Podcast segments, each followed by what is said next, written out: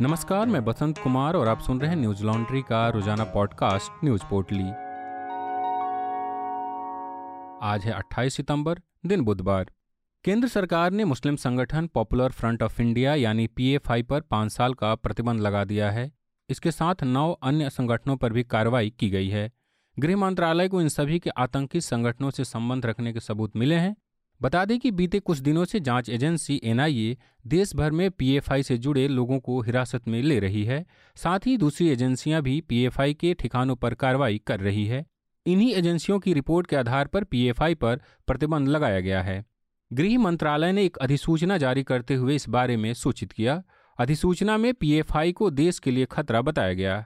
इसमें कहा गया है कि पीएफआई और उससे जुड़े संगठन एक गुप्त एजेंडे के तहत देश भर में एक वर्ग विशेष को कट्टर बनाने का काम कर रहे हैं।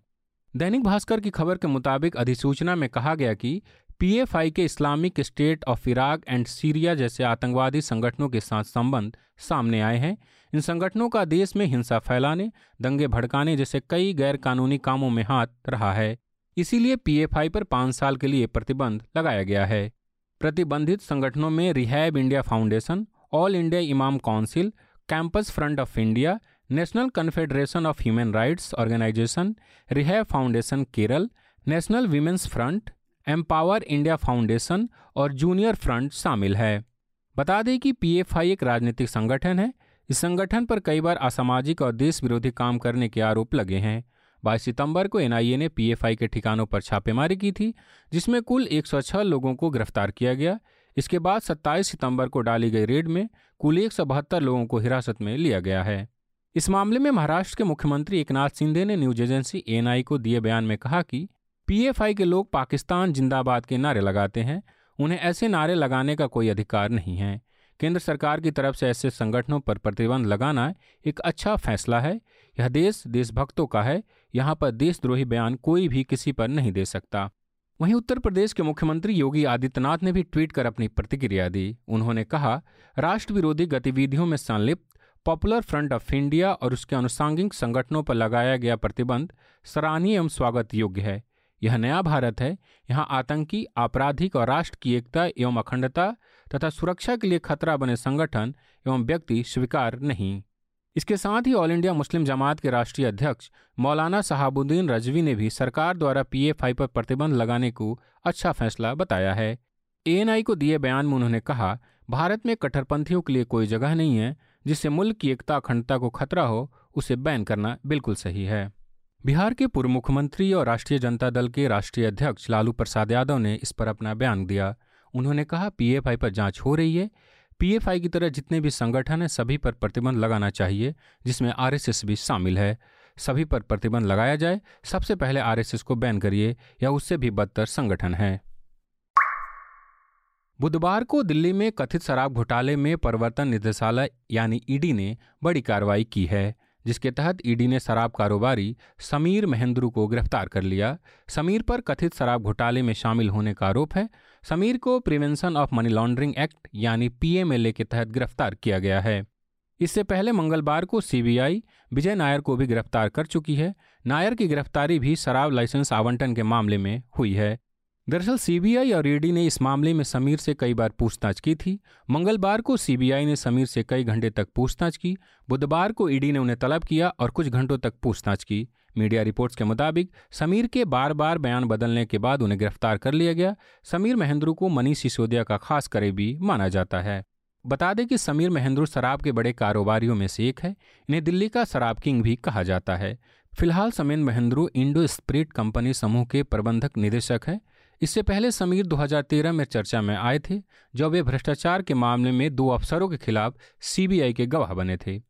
समीर महेंद्र की गिरफ्तारी पर आप सांसद संजय सिंह ने प्रेस कॉन्फ्रेंस कर भाजपा को निशाने पर लेते हुए कहा, बीजेपी आपको डराने के लिए यह सब कर रही है। भाजपा ने सीधे सीधे आप कार्यकर्ता विजय नायर को गिरफ़्तार कर लिया है।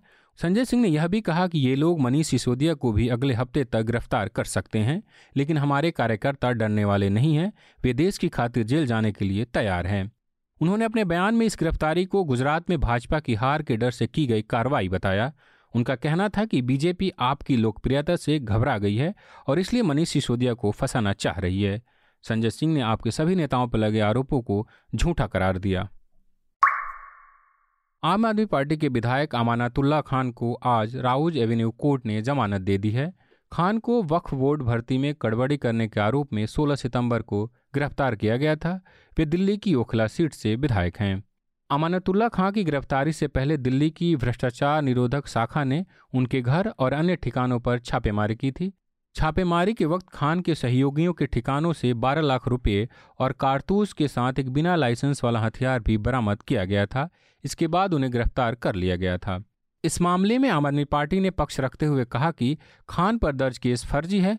पार्टी का कहना है कि खान को एक निराधार मामले में गिरफ़्तार किया गया है।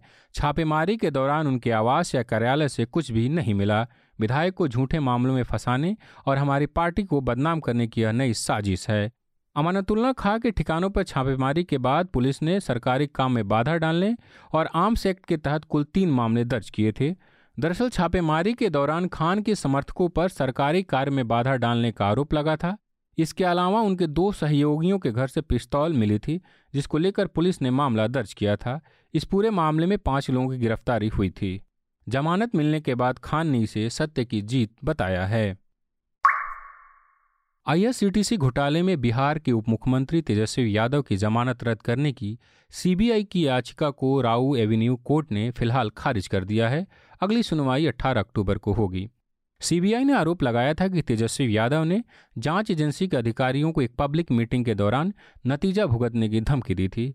इस कारण सीबीआई ने यह मांग रखी थी कि आईआरसीटीसी मामले में उनकी जमानत याचिका को रद्द किया जाना चाहिए, लेकिन कोर्ट ने तेजस्वी को राहत देते हुए सुनवाई को फ़िलहाल अगली तारीख के लिए टाल दिया है। तेजस्वी अक्टूबर 2018 से जमानत पर बाहर हैं, लेकिन कोर्ट ने कहा है कि इस मामले में सुनवाई के दौरान 18 अक्टूबर को तेजस्वी यादव को कोर्ट में पेश होना पड़ेगा।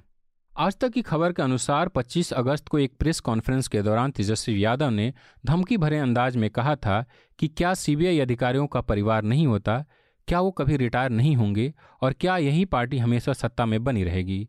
सीबीआई की संवैधानिक तरीके से ईमानदार रहकर अपने कर्तव्य का पालन करना चाहिए।